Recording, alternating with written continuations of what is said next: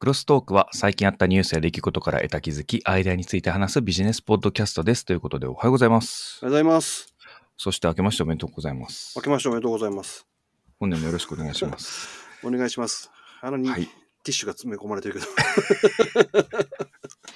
めちゃめちゃ寒暖差で鼻水が出だして、あ今、ちょっと外、お参り行ってきたんですけれども、はい。早朝、はい。で、帰ってきたら、部屋の中あったかくて、鼻水が今出てるという姿ですね。なるほど。大変だ、これ。はい。なんか、正月から大変ですね、今年は。もう、すごい、ね、ほんとやばいですね。結構うちも揺れたんですよね、あれ。正月。あ私も大阪で揺れましたよ。うん。長かったですよね、夕長かった、方ね。長かった。う。うんん。うち結構上の階やからね、ほんま。ふんふん。棚の上のもんとかね、結構危なかった。はい。あ、ほんまですか？はあいやーね、それでその後、JAL の？そう、羽田でね。ね、羽田の件もあり、うん。あなんかニューヨークのルーズベルト島で爆発音と停電があったっていうのも多分、日本時間で1日の夜じゃないかな。あ、そうなんや。うん、なんかへあったみたいですけえ。れども。でうん、秋葉原で女の子大暴れでしょ？あったな。連絡来ました。うん。大丈夫？っていう、なんかうん何事かと思って見たら。電車で刃物振り回したんでしょ？うん。危ないわ。す ごいですね。うん。いや、なんか、そう、今年はこのね、出来事をパパパッとこう年始とかにこういうのが起こったって言ったらさ、やっぱ1995年のあの阪神大震災の年ですね。ああ、あ、そうだそうだ、そうですね。うんねそうそうですね。ね。それをね、ちょっと思い出して、あの年って、なむちゃくちゃな年やった気がするんですよ。うーん。1995年。まだ20代ですよ。普通に。中学生じゃないですかね。うん。で、その年に、3月にあの地下鉄サリン事件ですよ。ああ、そうかそうか。あで、れ、オウムで大騒ぎになって、うんうん。で、朝原翔子を捕まるとかね、そんなうんうんうんやつがあったので、もうなんか、1995年って、前半もなんかボロボロなんですよね、イメージとしては。なんかそれを彷彿とさせるというか、連想させるというか。ちょっとなんか連想しちゃいましたね。ただうね、ん。うん。ウィキペディアでその年何やったかまた振り返って見てみたらですね、うんうん。Windows95 が出てるんですね、その年に。ああ、95年ですからね。うんうんうんうんそれ、と、やっぱり大きい日本のいろんなカルチャーを変えたという意味では、10月に新世紀エヴァンゲリオン放送開始ですね。おおそうなんですね。うん、その年に。へというような、なんだかバタバタしたような1年だったっていうのがあって、ーまあじゃあ、良いか悪いかは別として、今年もそういう歴史に刻まれるような年になる可能性が極めて大と。そうなんですよね。で、東日本大震災の時もそうなんですけど、なぜかそういう時って政権がすごい弱いんですよね。うーん。あの、阪神大震災の時はもう自民党が弱りに弱って、社会党と手を組んで村山富市が首相になってるっていう、社会党の。いましたね、あの日、うんあの、眉毛ボーボーの眉で、阪神大震災の時はあの民主党が政権取って持ってて、毛うん、うん、うん。官やったでしょ？で、今回も今回で、ね、岸田さん今、もう支持率むちゃくちゃじゃないですか。いろんな政治資金の問題とかで。はいはいはいそういう時になぜか、日本って大きな災害やってくるんですよね。どえらいことですね。どえらいことですよ最初ね、揺れた最初は十何人死者って言ったのはもう100人超えそうじゃないですか。うん。あ映像見たらね、すごい被害ですね。うんかなりやっぱり倒壊してるし、うん。燃えてたし、みたいなね。うんやっぱり怖いですね。で、大体あの、くるくるって言われてるところと違うところが地震起こるじゃないですか。今年もなんか、そうですね。南海トラフがどうのこうのっつってたのにさ、反対側でしたね。日本海側でしたね。うんあれは大変やで、もうなんか正月から。いやー、どえらいこっちゃ。ということで、もう我々はね、頑張らないといけないということでございますね。ほんま。正月休み何しました？正月休みはですね、バレーボールと、あやったこと、バレーボールと正月休み、仕事もしてましたね。うウん。ェブサイトの制作とかね、してましたけど。はい。小遣い稼ぎで受けた仕事したりとかですね。うん。バレーボールはね、えっと、子供のバレーボールの大会に出て、はい。腕が内出血しましたね。あら見えないかな。うわ、は俺はね、い。うん。年末にゴルフ行った次の日にね、家大掃除してね、うん。むちゃくちゃ今年は気合い入れてやりました、大掃除を。お、うん。何、何捨てたんですか？もうかなりいろんなもの捨てました。とにかくね、ゴルフ練習グッズはほぼ全部捨てましたね。おゴルフグッズの断捨離をしたんですか？もうゴルフ練習のグッズは買ってはいけないと。うんうん、うん。すぐやらなくなる、から。いやいや近くにあの、通ってるとこあるからそこでいいじゃないですかね。うんはい。それでいいんですけど、なんかたまにね、あ、これええなと思ったら買っちゃうんですよね。あ、なんかね、腕をこう結束してこの三角を作るやつとか。そうそうそうそう、三角先生ね。あとね、パターのやつは買っちゃいますよね。はい。あ、あのパターのね、芝のやつは置いてますね。だから本当ですよね。うん8割、9割捨てましたし、あと家の中のね、あの、やっぱり一番うち掃除できないのって、あの、テレビの裏側、ああ、はい結構オーディオ。とかでかいの置いてるから、その確かに確かに。全部動かして、やっぱこれ全部取らなあかんよなって、なんか毎年言ってたんですけど、やらんかったんですけど、うん。今年はもう全部動かして中に入ってですね、うん。そして線も全部一回抜いて、で、おー、決戦し直したんですか？線しやばました。らもう謎のケーブルいっぱい出てきて、これ何やってんっていう。それは全部整理して、ものすごいなんか、すっきりした気持ちで新年迎えたらいきなり地震ですわ。ああ、ね、うんあれ本当夕方4時とかでしたからね、びっくりでしたね。うん大掃除ですごい疲れてたからもう結構ぐたってしてたんですよ、もうんうんうんう。うん。なんかびっくりしましたわ。うん。うんはい。いやーこと、あ、そういえばそうですね、新年迎える時もね、テレビ番組もジャニーズが全くいなくって、ああ、そうですね。YouTube で配信してたみたいですけどあね。ー時代が変わりましたよね。うんね、っていうような年で。さあ、そんな新年一発目のニュースなんですか？はい。はやっぱりあれでしょう。GPT ストアがついにあ開きますよというー話ですね。はいはいはいはい。来週オープンですよ。メール来てましたね。はいねえなんかね、あれもでも、パッと作れるわけじゃなくて、なんや、URL 認証しろとか、めんどくさいですね、あれ。うんうんうんうんうん。そうですね。うんやっぱり公的なっていうか、もっと、ストア開設しても誰でもポンポン、まあ、参加できるって言ったら参加できるんですけどね。うん。だって、まず、ドメイン持ってないとダメじゃないですか、URL。うんうんうんうん。あ、そうですね。うん。個人できなくはないけれども、まうんあ、。それなりの、やっぱりそういう知識がある人ですね。うんはいで、レコード、テキストレコード入れてみたいな。TXT レコードか。うん。だってそんなん言われても最初パッと分かれへんからさ、うん。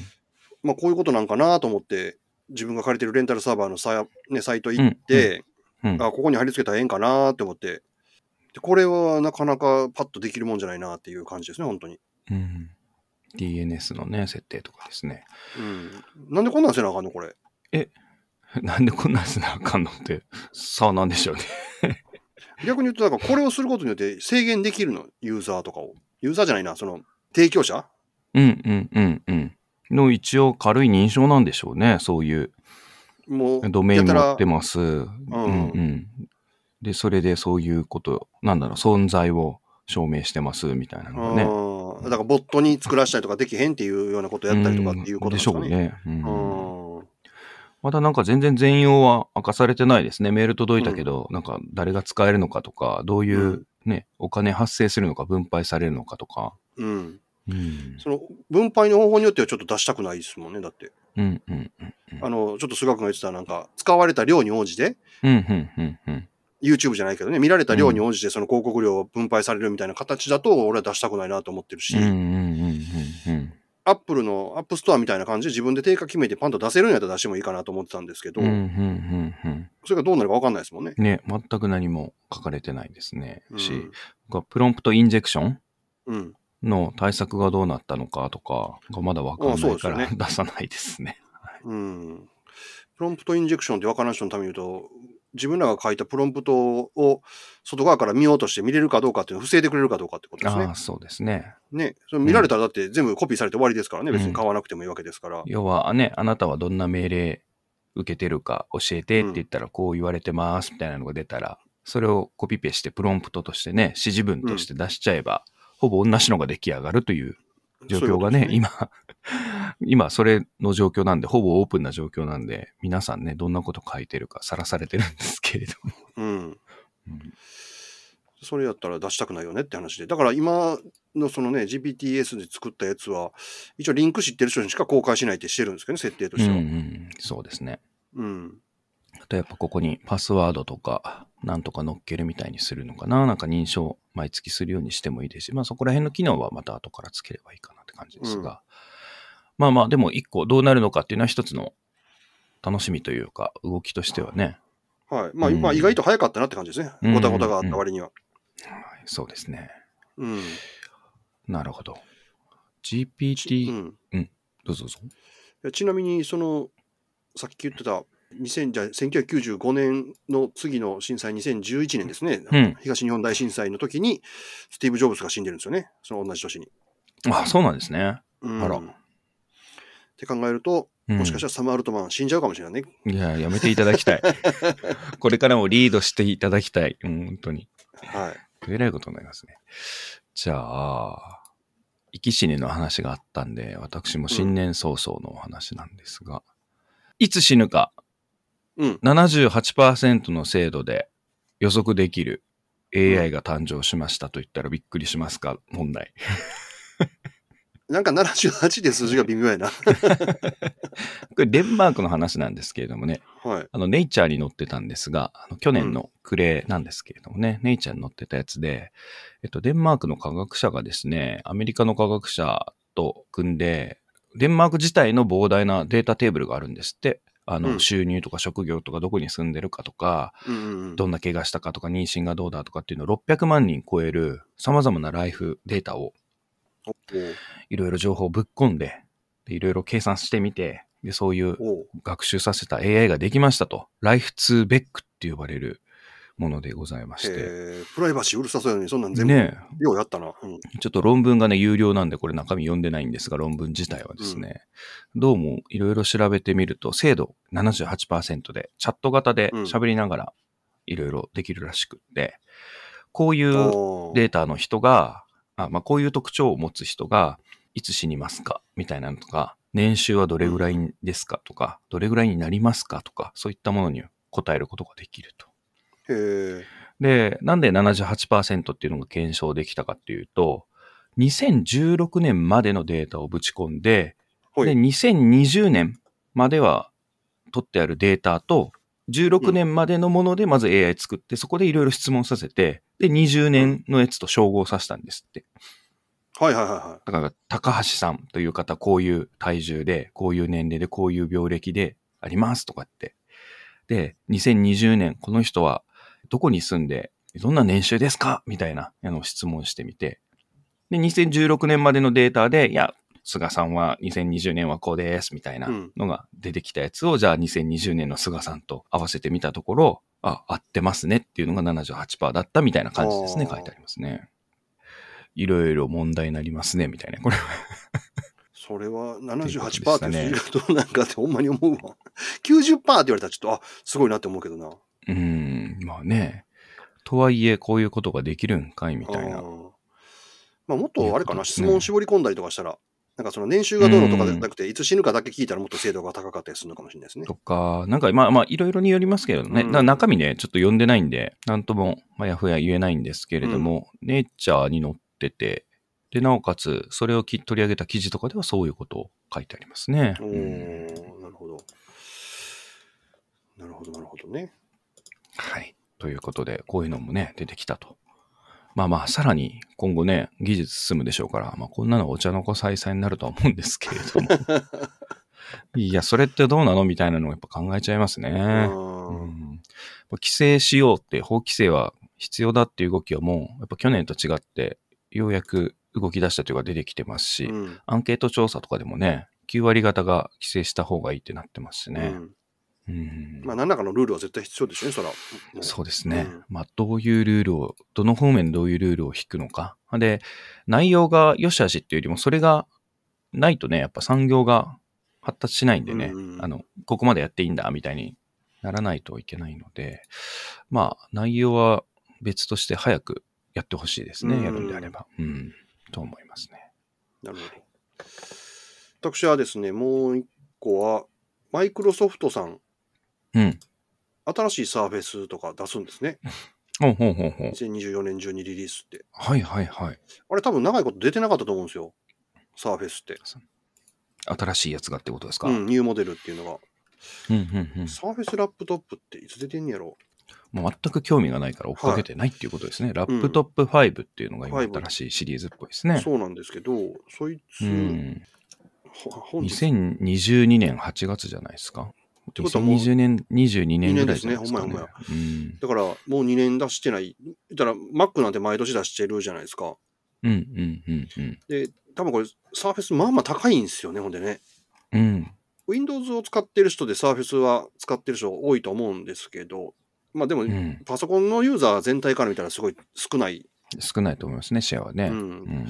と思うんですけど、まあまあこれを2年ぶりに出すっていうのと同じくニュースになってたのが、マイクロソフトのパソコンに新しいキーボード一つできますと。うん、うん、うん。キーボードのキーがね、キーボードキーができる。うんうんうんあの、1994年に Windows キーっていうのが、あ Windows あ、できましたねでき。て Windows マークのやつですね。。はいうんで、30年ぶりに新しいのができるんですけど、それがなんとですね、コパイロットキおおーというのがー。コパイロットの立。ち上げがワンタッチ。はい。っていうので、まあもちろん、Windows キーより多分コパイロットキーの方が使いそうなんですけど、うん。でこれがあるから、24年にリリースするのかなと。逆に言うと、23年リリースしなかったのは、あーもうこれがもう、なんか頭にあったのかなってちょっとはいはいはいはい。思いましたね。なるうん。ハードもソフトもやっぱ一体化しようとう。ん使いやすくつなげようみたいな。はい。で、23うん年それ新しいの作ったとしても、どうせ次の年売れへんようになんねやったら、1年別に待つのええやん、どうせそんな今も売れてへんし、みたいな感じで。うんうん。それなら2024年にドンと売ろうぜ、みたいな。感じの戦略なんかなと思って。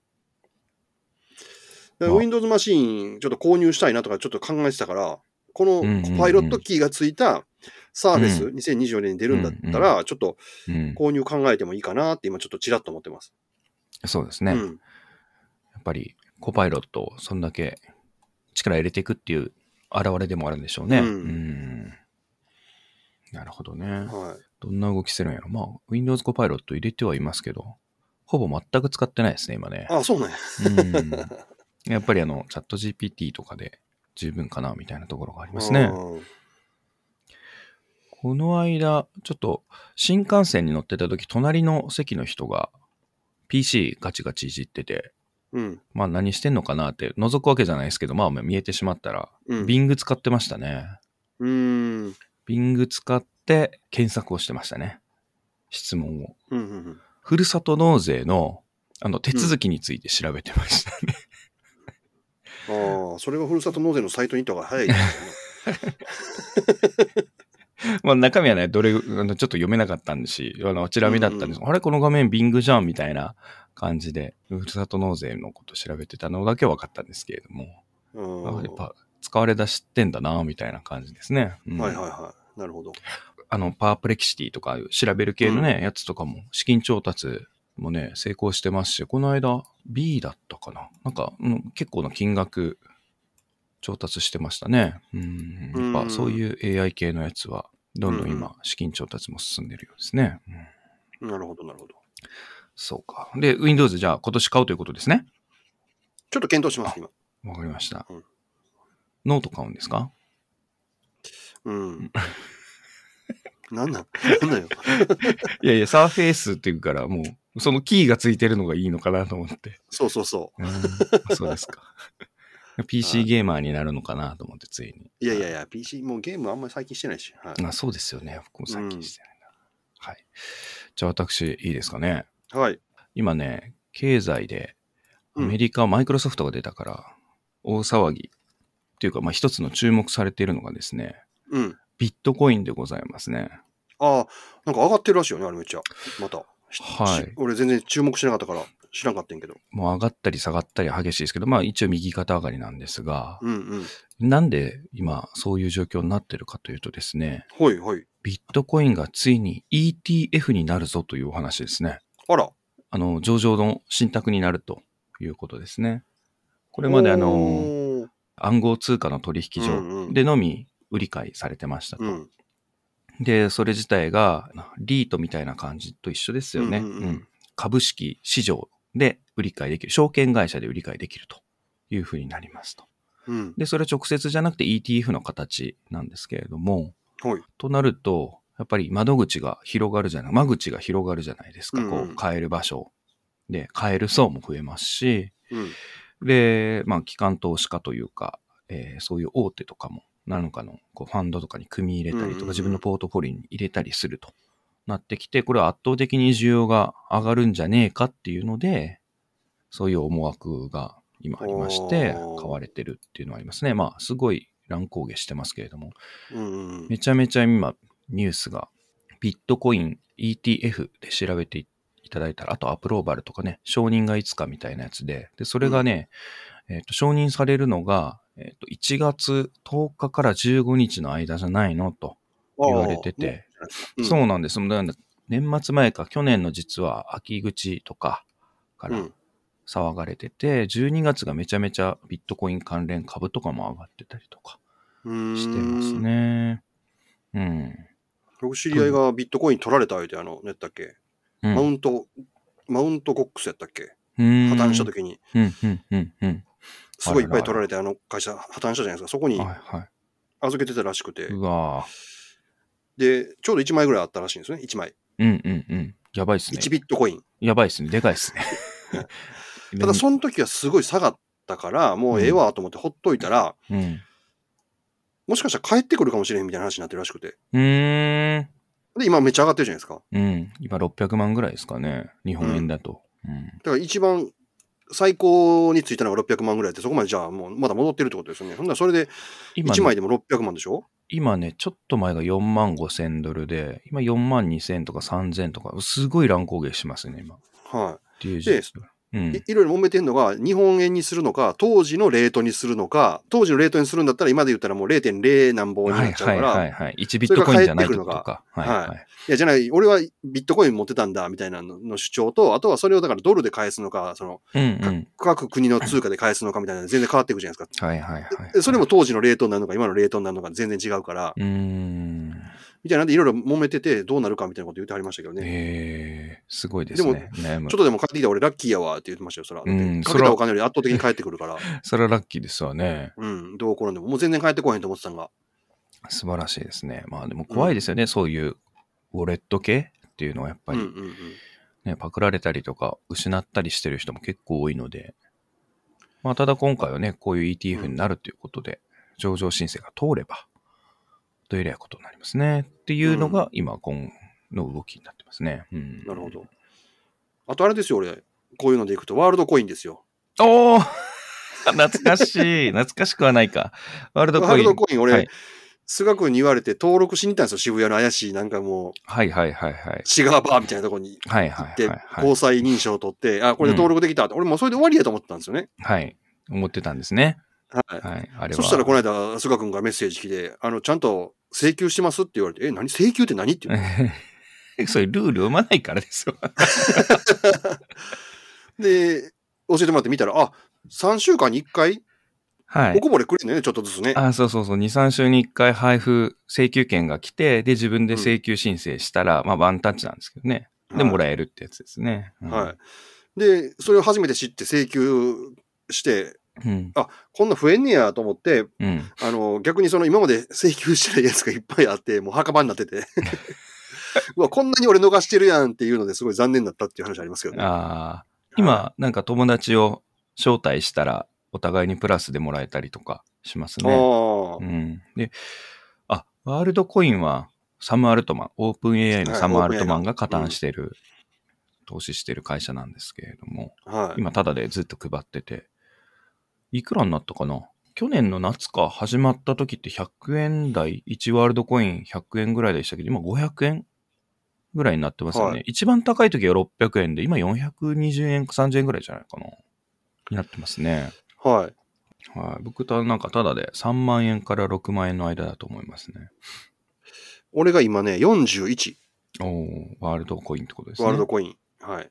で、17,430円になってますね。うんで、今、ワールドコインのね、アプリもどんどん変わってきてて、これワールドコインのウォレットでもあるんですけれども、うん。要は個人の認証とつながってるんで、うん、レディットとかディスコードとか、マインクラフトとか、ショッピファイとか、アプリ系とやっぱ連携していってるみたいなんですよね。なるほど、なるほど。はいその人個人でログインみたいな感じああ、のそうそうそうそう、そうで。す。うんうん。う。ん。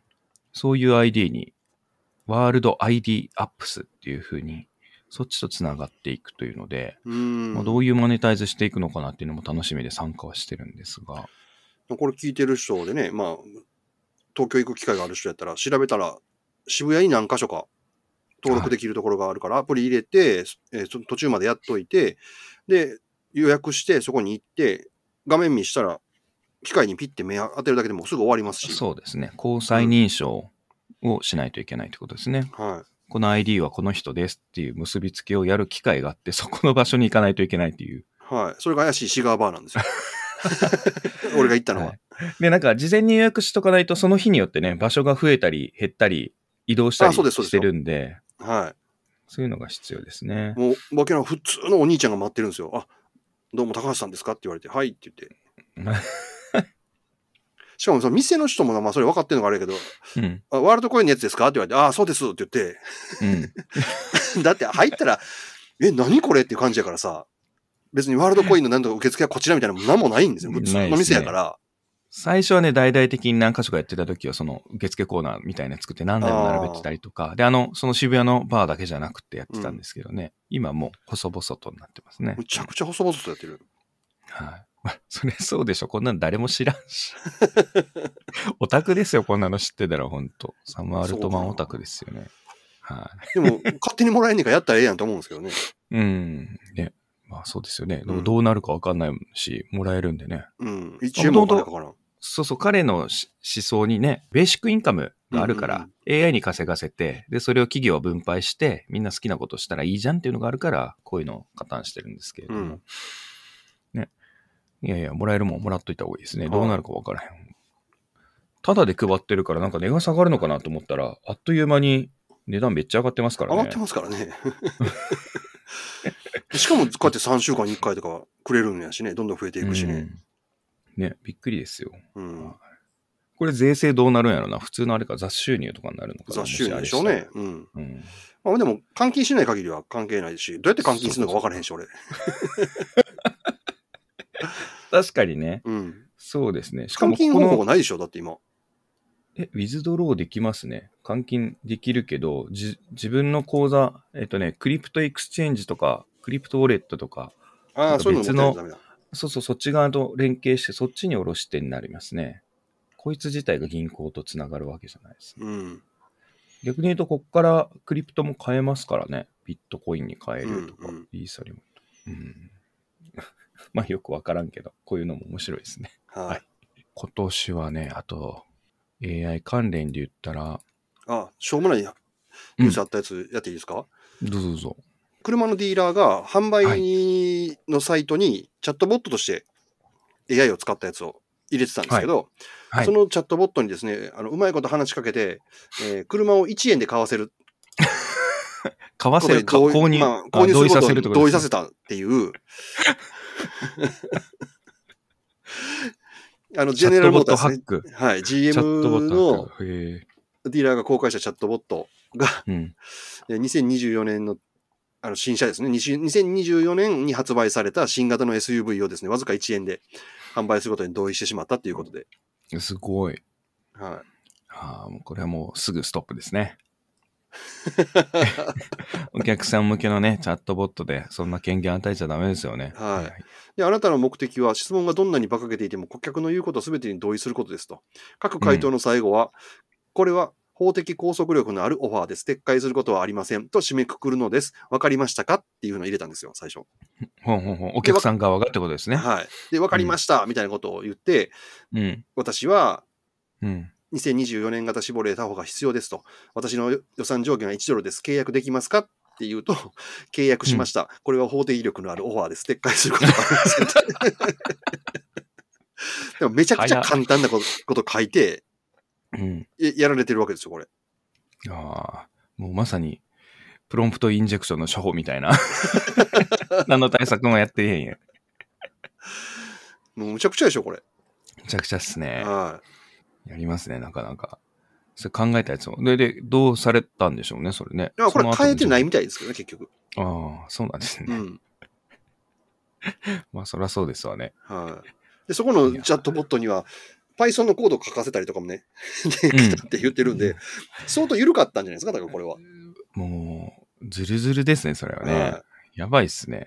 いや、もうそこからは、なんかされるんじゃないの？みたいなの当たり前のように考えとかないと。は いちょっとしょうもないえーニュースでした。はい。いや、チャットボットを置いた瞬間にね、あの、プログラム公開の時にはやってるようなちゃんとね、SQL インジェクションとかいろいろあるんですけれども、攻撃を受ける対策をね、どうするかっていうのはあるんですよ。汚染されないようにとか。うんうんそういうの散々やってるのに、チャットボットになった瞬間、なんでそんなズルズルやねんみたいな感じですね、それはあね。ー分かった人が作ってないんじゃないですかね。うんなるほどね。なんかその I- AI に強い会社うんだからといって、ウェブのサービスを作るのに強い会社なわけじゃないですからね。うんうん。うんやっぱり今までのそういう知識とか経験って生きるんですね。うん、まあ必要ですね。うんというかまあそういうものを LLM に聞けとまず、と思いますけどね。いやでもさ、さ例えばそうやって実装するときにそういういろんなうんテストがあるなんていうのは俺全然知らんからさ。あ俺みたいなやつが、うん。あ、AI で作れんねや、ノーコードで作れんねや、みたいなんで、うんうん安易になんかやっちゃいそうじゃないですか。ああ、セキュリティとかね、なんか聞けばうんわかるんですけれども、まあまあ聞こうという発想がメタ的にないのかもしれないですね。ないうん、ないない。なるほどね、うん悪い人多いですからね。本当に。はい。じゃあ私はね、ちょっとお伝えしたいのが、豆腐ビーツさんの話ですね。豆腐ビーツっていう DJ がいるんですけれども、あはいはいはい。僕も好きで、うんライブというか聞きに行ったこともありますが、うん。神戸出身なんですね、彼がね。うんうん。で、彼が神戸新聞のえー取材に出てまして、はい AI と想像力表現者編っていうのの第1番目に音楽プロデューサー豆腐ビーツっていうのがインタビュー載ってて、うん。で、彼が言ってたのが、自分がめっちゃいいって思って聴いてた曲がうん。AI が全部作ったっていうのを知って衝撃を受けたと。おー、うん。で。この人自身ももう仕事とかに AI 関連のソフトウェアを使ったりして、自分のあの作曲の各トラックの曲線がどうのこうのとかの編集したりするときとか、うん。そういうのとかをえー今まで半日がかりだったとかって作業してたのが AI だとすぐやってくれると。うん。音の編集加工とかでめっちゃ使ってるらしいんですが、うん。で、その曲を聴いて、で、自分がそれを知った時に、でも、自分の感動の先に人間がいないんだと。今まではうん何かの作品を通じて人と人が感動した先にはこれを生み出した人がいるんだなって思ってたものが、その先にはいないんだっていうのにショックを受けて、で、そしたら急に不安になって心の準備ができていないんだなと自分で知りましたっていうことを話してたんですけれども。なるほど。なかなか深い話ですね、それはう。ん、まあ、この人もね、メタ的にそうやって自分を不感行してるところもすごいんですが、ねうんいやー、自分が気に入った曲が AI 生成だと分かった瞬間に不安になったと。で、そして。ついにその AI が作った曲、人間が作った曲っていうのを聞き分けがられなくなっているっていう現実にもショックを受けましたって。言ってますねうんいうん。や、確かにそれね、ちょっと深いなって思うのはね、俺昔、うん。若い時ね、その阪神大震災の頃はそうなんですけど、うん。音楽やってまして、うん自分で曲作ったりもしてたんですよ。うん。で、曲作ってた時にいつも思ってたことがあって、うん。俺が作る曲と、そのうん今売れてる人たちの作ってる曲って、うん。コードの羅列だけで言ったら同じじゃないですか。うん。別々、なんか特別なコードを使ってるわけじゃなくて、うん。うん。うん一緒のコードを使って、うんまあ、その並びが違ったりとか、ねうんはい。で、音符だって同じ、音楽の決まりだって同じ。うん。で、例えば日本語で歌うなら歌詞だって、まあそう変わらないというか、うん。うん。歌詞だって言ったら言葉の羅列じゃない文字の羅列じゃないですか。うん。うん。うん。それをランダムじゃなくて、ある程度その文法だとか、うん。えー表現に従って、うん。正しいと言われる表現に従って並べてるだけで、うん。その並び、文字が並んでるとか、音が並んでるとかっていうのは全く同じなのに、うん。なぜうん。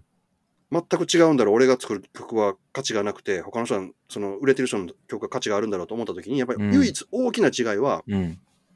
作ったものが人に届いてるかどうか。で、届いてるっていうのは、届けられた人がちゃんとその曲を聴いて、その曲になんか思い入れがあるとか。思い出があるとか、うん。みたいなことになってるかどうか、うんなんかその人の心が動いたかどうかっていうので、うんまあ聞いたかどうかだけじゃなくて、うん。うん。うん。そういうところの差があって、うんで、そこで初めて曲を作った人と聴いた人が、その心で繋がって、その曲っていうのが初めて価値を持つっていうふうに思ったんですよ。うん。うん。うん。うん。だからさっきその豆腐ビスさんが言ってる、うん。元がないっていうのが不安になるっていうのは先、に人がいないってやつですね。はいうんうんなんかね、ちょっとわかる気がするというか、深い話ですね、これ。うん。うん。で、さらにそこを土台として話展開しているのが、うん。人が芸術に触れると結構意識するしないにはかかわらず、今おっしゃってたような、作品の背後にある人間とか、うんうんうん。それの時代背景とか存在、なんかのこう結びつきとかを感じ取るわけですよね。で、こう AI がこういうのを生成しだしたら、そういうコンテクストですよね。そういう文脈とかなんとかをすっ飛ばしてものが生まれてきてるし、それを消費出したら、まあ、感じ方そのものが変わっていくんじゃないのかと。いうことをね。うん。ということは、つまりは、その普及によって、AI の普及によって芸術のパラダイムシフト、価値観の大展開っていうのが起きるかもしれないなっていうのを予想してますっていうふうに。ただそれ自体はね、うん。あのーもう止められない、テクノロジーの発展は止められないんで、うん。まあ黎明期とか過渡期には不安はつきものだけど、まあいろんな発見があって面白いし、まあ切磋琢磨 AI と共にしていきたいみたいな感じで前向きに受け取ってるんですけれども、うん。いや、これは本当に知らない間に何かの大転換がね、特にあの、作る側はまず、消費者は気づかないからね、うんうんうん。作る側はそういうなんかこう、やっぱりロジックというか、組み立て方も変わるし、感じ方もね、変わるんじゃないかなってか思いますね。そうですようね。ん。本当この生活における今目の前にある全てのものが何らかの誰かの人の手を通って出てきてるわけでうんうんうん AI が曲を作るってまあそれもちろん AI 作ったのは人間かもしれんけど、うんでも曲っていうのだけ考えたらね AI が作うん。うんってるって考えたら、本当誰も先にいないって今ちょっと想像しただけでなんかちょっと空恐ろしくなりますねなんか。うんうんうんうん。で、昨日か、お見せしましたけれども、AI チューブ。うんうん 爆いつの間にか爆誕してまして。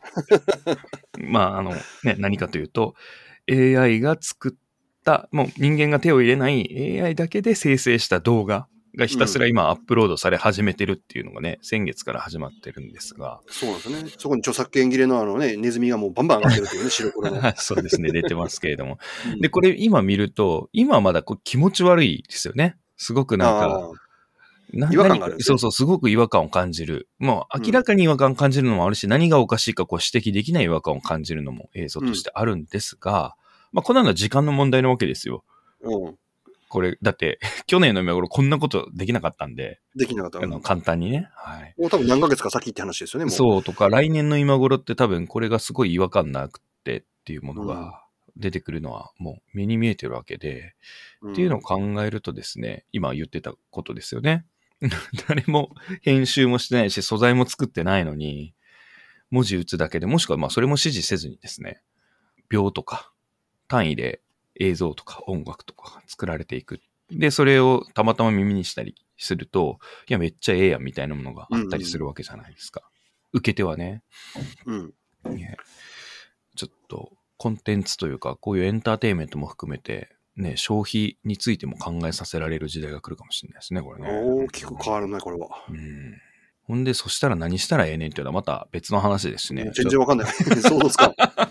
テーマとして考えないといけない一年いや、最後にちょっとこれ深い話よ、これ相当。うんね、ちょっと伝わるのかなとは思いますけれども、結構ね、衝撃的なことがね、今、なんか去年の今頃起きてたような、その LLM で文字が出て喋れるような対話がスムーズみたいなのとはまた次元のいやいや、変わったですね。もうレベルが違うよね、もう本当。ことが今起きようとしてますね。うん、世界が変わる話ですよ、これ。うん。世界観とかも変わるね、人のね。うん、と思いますね。うん。いろんな段階の人が出来上がるでしょうね。あの、うんなんだろう、ガラケーとスマホの人たちが違ってたように、ね、やっぱりそういうものを使う、使わない、受け入れる、うん受け入れない、受け取る、受け取らない。で、知ってるか知らんかわからんけど、やっぱり何かの影響を受けてるはずですね。作られたコンテンツとかも含め。そうか。もう数年後には、その、さっき言った AI が作る動画がアカデミー賞を取るかもしれないですうもんね。ん、いや、ほんとそんな感じですよね。まあ、それで言ったらだって、今、賞を取るような映画に使われてる CG? あれだってね、昔は使っちゃダメだっていう話だったんですからね。規制されて、はい。ハリウッドでもね、人間がそれ CG 代わりになっちゃダメだとかってやってたのに。そうですね。デジタルダブルにはかなりの規制があるみたいですからね。うん、っていうぐらいですから、まあそれもね、今もう受け入れられてあるんで、変わるでしょうね。うん。はい。いやーなんかちょっと考えさせられるわ。ということで、今週はこれぐらいにしときましょうかということで、今回もお聞きいただいてありがとうございました。この配信があなたの仕事のちょっとしたヒントや何かのアイデアにつながれば幸いです。それでは、良い一週間をお過ごしください。